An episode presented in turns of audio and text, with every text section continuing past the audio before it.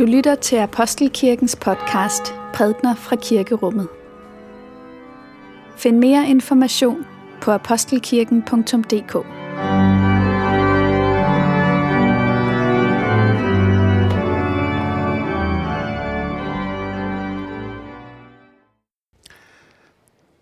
God formiddag alle sammen. Det er søndag formiddag. Det er gudstjenestetid. Og det er dejligt, at vi kan være her sammen med hinanden. Så tak fordi du er her i dag. Jeg har kaldt øh, gudstjenesten for ordet i dit hjerte, og vi skal lytte til to t- udfordrende tekster fra 5. Mosebog og fra Matteus evangeliet, som handler noget om, øh, hvordan livet med Gud og livet med andre mennesker er vævet sammen med hinanden. Og lad os bede sammen. Barmhjertige Gud, du som i Kristus åbner vejen til dig og borttager verdens synd, jeg beder dig, rens mig, så jeg bliver ren. Helbred mig, så jeg bliver hel. Drag mig til dig, så mit hjerte finder ro. Herre Jesus Kristus, du som sørger over al den uret, der sker, og harmes, når vi uforsonligt ødelægger livet for andre. Vi takker dig for, at du møder os, både med krav og med kærlighed. Vi beder dig, stands os, når vi pukker på vores ret, og bøj os, før vi volder andre ondt. Gør os fri af det, der binder os, så det er din ånd, der lever i vores hjerter. Og gør os sene til vrede og hastige til overbærenhed. Lad vores dåb og dit ord bære frugt i os, så vi bliver frie til at leve kærligt og barmhjertigt, og dog holder fast ved, hvad Gud vil fra evighed og til evighed. Amen. Og vi skal som sagt lytte til en tekst fra 5. Mosebog i det gamle testamente. Moses sagde til hele Israel, Det jeg i dag befaler dig, er der hverken ufatteligt eller fjernt. Det er ikke i himlen, som man måtte sige, hvem vil stige op til himlen og hente det ned til os og forkynde det for os, så vi kan følge det. Det er heller ikke på den anden side af havet, som man måtte sige, hvem vil drage over til den anden side af havet og hente det til os og forkynde det for os, så vi kan følge det. Nej, ordet er dig ganske nær i din mund og i dit hjerte, så du kan følge det. Dette hellige evangelium skriver evangelisten Matthæus. Jesus sagde, hvis jeres retfærdighed ikke langt overgår de skriftkloges og farisæernes, kommer I slet ikke ind i himmeriget. I har hørt, at der er sagt til de gamle, du må ikke begå drab, og den, der begår drab, skal kendes skyldig af domstolen. Men jeg siger jer, en hver, som bliver vred på sin broder, skal kendes skyldig af domstolen. Den, der siger raka til sin broder, skal kendes skyldig af det store råd. Den, der siger tåbe, skal dømmes til helvedes ild. Når du derfor bringer din gave til alderet, og der kommer i tanke om, at din broder har noget mod dig, så lad din gave blive ved alderet og gå først hen og forlig dig med din broder, så kan du komme og bringe din gave. Skynd dig at blive enig med din modpart, mens du er på vej sammen med ham, så din modpart ikke overgiver dig til dommeren, og dommeren igen til fangevogteren, og du kastes i fængsel. Sandelig siger jeg dig, du slipper ikke ud derfra, før du har betalt den sidste øre. Vi begynder altid forfra igen. Sådan siger øh, Benedikt, klosterfaderen fra det 6. århundrede det. Han siger, at vi fejler, men vi begynder altid forfra igen. Og selvom det måske ikke lyder sådan, så siger han det jo faktisk som en opmundring til os. Det er en opmundring, at vi har lov til at begynde forfra. Det er en nåde, at vi må øve os igen i dag. At vi vågnede i morges, og nu kan vi prøve igen. Jeg ved ikke med jer, men øh, jeg kan godt få lyst til at give lidt op indimellem. Jeg synes, det er vanskeligt at vide, hvad det er, der er det rigtige at gøre altid. Ikke sådan forstået, at jeg er i tvivl om, hvorvidt jeg skal slå nogle mennesker ihjel, eller om jeg skal snyde i skat, eller om jeg skal stjæle ned i brusen. Men det er de der valg, som livet hele tiden kalder på, jeg skal træffe. Beslutninger, ting, jeg skal forholde mig til, mennesker, jeg skal forholde mig til. Uanset hvad jeg siger eller gør, så kunne man altid have gjort noget andet, end det man sagde eller gjorde. Der findes altid tusindvis af ting, man kunne have gjort eller sagt. Og tit så det, jeg gjorde eller sagde, det, det ramte lidt ved siden af. Det nåede ikke helt i mål. Vi hørte fra det gamle testamente et øh, brudstykke fra Moses' øh, store tale til Israels folk. Og i den tale så minder han folket om flere forskellige ting. Det første han minder dem om er, at Gud findes. Og fordi Gud findes, så er der en alvor ved det at være i live. For forbindelsen mellem Gud og mellem mennesker betyder, at det vi siger og det gør, og det vi gør, jamen det runger ind i Guds tid, som er evigheden. Og det gør det, fordi Gud både er her sammen med os i tiden, og Gud også er lidt uden for tiden. Og det, at Gud er til stede i det samme rum som os, kan man sige, det Gud berører os og kommer til os, det gør, at vores liv har en betydning, som vi måske ikke tænkte, det sådan havde. I den tale, som Moses holder, der benytter han sig af noget, som er en særlig bibelsk disciplin. Han formaner. Han formaner folket. Og da Moses holder den her tale, der er han 120 år gammel. Så det er jo sådan en mand i sin alderdom med erfaringens visdom og tyngde, der taler. Og den visdom, som han har akkumuleret, har gjort, at han, indset, han har indset, at der er noget, som han ikke kommer til at nå i sit liv. Og det er jo, kan man jo tænke lidt over, når han har haft 120 år på det her tidspunkt. Han bliver nødt til at på det her tidspunkt at give ledelsen af folket fra sig. Og det mål, han havde sat, og det han havde arbejdet hen imod, at folket skulle, som de gik der i ørkenen, der hvor de på vej hen, det må han indse i øjnene, indse, at det når han ikke selv med til. Og i den situation, så er det som om, det bliver rigtig stærkt for ham, det som jeg forsøgte at udtrykke før, at livet, livet sammen med, med Gud og livet her på jorden, de er vævet, det er vævet sammen. Det er ikke to forskellige liv. Det er et liv, som hænger sammen med hinanden.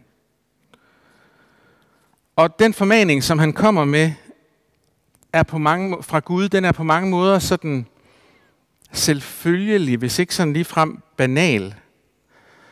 Det han befaler folket, siger han, det er hverken fjernt eller ufatteligt. Det er ikke sådan en ting, I ikke godt egentlig selv kunne rejse, regne ud. Ordet er der ganske nær, siger han, i din mund og i dit hjerte, for at du skal kunne følge det. Du ved det jo godt. Det er sådan set det, han siger. Du ved det jo egentlig godt. Samvittigheden, det er på en eller anden måde det, som han, han berører her. Og samvittigheden er måske på en måde præcis, lige præcis det her Gud i vores hjerte. Guds tilstedeværelse i vores hjerte. Når, når troen kommer til os, så udgydes Guds kærlighed i vores hjerte ved Helligånden. Det er sådan, Paulus han udtrykker det i sit brev til de kristne i Rom. Når troen kommer til os, så udgydes Guds kærlighed i vores hjerte ved Helligånden. Det er altså ikke vores kærlighed, men Guds kærlighed. Og Guds kærlighed fortæller os, hvad det er, vi skal elske. Så hvad er det Gud elsker? Det er jo så det gode spørgsmål her. Ja, Gud elsker os. Gud elsker mennesket. Gud elsker sandhed, og Gud elsker retfærdighed. Og præcis de her ting, mennesker, sandhed og retfærdighed, det er noget af det, der kan udfordre os aller, aller mest. Noget af det, vi kan have sværest ved. Og også noget af det, som er, det kan være vanskeligt for os at forholde os til. For måske har vi oplevet, at der var en kærlighed, som ikke blev gengældt, eller som blev misforstået, eller som vi misforstod. Og så er der spørgsmålet om, hvad der er, der er sandt og godt at gøre. Alt det, som Guds lov formidler til os om vores liv. Og så er der retfærdigheden. Guds retfærdighed, som ikke er det samme som vores retfærdighed. Vores retfærdighed, der er alt for meget i familie med selvhævdelse og egoisme, og som har alt for lidt med barmhjertighed og noget at gøre til sådan at være rigtig guddommelig. Det er det, Gud elsker. Det er det, vi skal elske. Og vi begynder altid forfra igen. Benedikt klosterfaderen siger, at vi fejler, men vi begynder altså altid forfra igen, fordi ordet i vores hjerte, det bliver visket til os. Og det er ofte sådan, at Guds stille visken i vores hjerte, det bliver, det bliver overdøvet af alt muligt andet. Der er ting, som vi har lært, som vi ikke har lært at give afkald på, som over, overdøver det. Vores ønske om at hævde os selv, vores egen mangel på barmhjertighed kan overdøve Guds stille visken. En hver, som bliver vred på sin bror, kendes skyldig af domstolen, siger Jesus i sin store tale. Og ligesom Moses' store tale, så er Jesu tale en blanding af opmundring og formaning. Kalder du din bror Raka, og det betyder noget i retning af at være tomhjertet, tomhjernet. Hvis du siger til ham, at han er en tåbe, så skal du dømmes. Og Jesus forholder sig slet ikke til den mulighed, at det rent faktisk kunne godt være, at broderen var en tomhjernet tåbe. Det er vredens udtryk, ligesom det at udtrykke vreden over for broderen. Det er det, der er det forkerte. Det er forkert, at du ved, at han har noget imod dig, og så søger du alligevel din retfærdighed ved alderet. Det der, det er sammenligneligt med et drab, siger Jesus. Og når han siger det sådan, så bliver der vagt i mig sådan en umiddelbar respons, en protest. Altså, jeg får lige lyst til at uddybe eller række hånden op og sige, undskyld Jesus, er det ikke noget med, at vreden nogle gange, den, den har sin plads, og du bliver jo også selv vred. Og, og, og der er situationer, hvor jeg er helt overbevist om, at jeg objektivt set er blevet behandlet virkelig dårligt, og det derfor var helt okay, at jeg udtrykte min vrede Jeg får sådan lyst til at sige noget til Jesus. Men to ting kan jo godt være sande på én gang, uden dermed at være retfærdige. Det kan godt være, at det var både okay at blive vred, og det er forkert at lade vreden få det udtryk, som den fik. Og det, der sker, når jeg sådan får lyst til at række hånden om, det er måske i virkeligheden, at jeg søger min egen retfærdighed over det, som ligger om bag ved mig, som jeg aldrig lige lykkedes med at få forløst på nogen særlig elegant måde. Jeg har brug for, at det bliver gjort retfærdigt og fint og godt og sandt, for jeg kan mærke, når Jesus taler, som han gør, at det er det ikke. Og måske søger jeg ordet i, i mit hjerte, men det er måske nok mit eget ord, jeg søger der. Det er ikke Guds. Hvad gjorde Gud? Hvordan elsker Gud? Jo, i sin kærlighed, i sin kærlighed til os, så valgte Gud forsoningen med den menneskehed, som var gået sine egne veje. Og det er det hele fortællingen om Jesus Kristus handler om. Og det er det, som Jesu beretning i dag handler om. Hvem om nogen var det, som muliggjorde forsoningen, som gjorde den mulig, samtidig med, at gaven blev bragt på alderet. Samme bevægelse. Forsoningen blev muligt, og aldergaven blev bragt Ja, det er da den Gud, der gav sin søn og lod ham dø, men lod ham opstå igen for vores skyld. Og det er netop det, som bliver nødt til at være bagtæppende for sådan en alvorlig formaning, som vi lytter til i dag. En formaning, som handler om at søge enighed og fællesskab med den, vi oplever af vores modstander. Den, vi synes, der er en tomhjernet tåbe. Og, og det interessante er her, at, at det her er ikke noget, vi skal gøre for sådan at skabe balance i verdensrummet. Øh, det, det er ikke derfor, det skal til. Fordi det er ude af vores hænder. Det var det, Jesus han øh, tog med sig, og som Gud gav Jesus at ordne for os og for hele jorden. Nej, vi skal søge forligelsen, forsoningen, tilgivelsen. Den skal vi søge med hinanden, fordi det er den måde, vi kan øve os i at lytte til det ord, som vi har taget imod. Det ord, som skal være i vores hjerte. Vi øver os på at lytte til det ved at handle og ved at tage imod den formaning, som Jesus kommer med i dag. Vores handlinger, de øh, former os, og ordet i dag, det er jo meget bogstaveligt et, der handler, kalder os til at handle. Det er det ord hjertet, som handler om barmhjertighed og nåde, om retfærdighed og kærlighed. Det er det ord i hjertet, som Gud ved sin helligånds kærlighed har udgivet og givet os. Det ord har et navn, og det navn er Jesus Kristus. Og for ham siger vi, lov og tak og evig ære være dig, hvor Gud, Fader, Søn og Helligånd. Du som var, er og bliver en sand treenig Gud.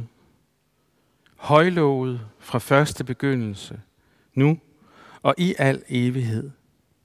Amen.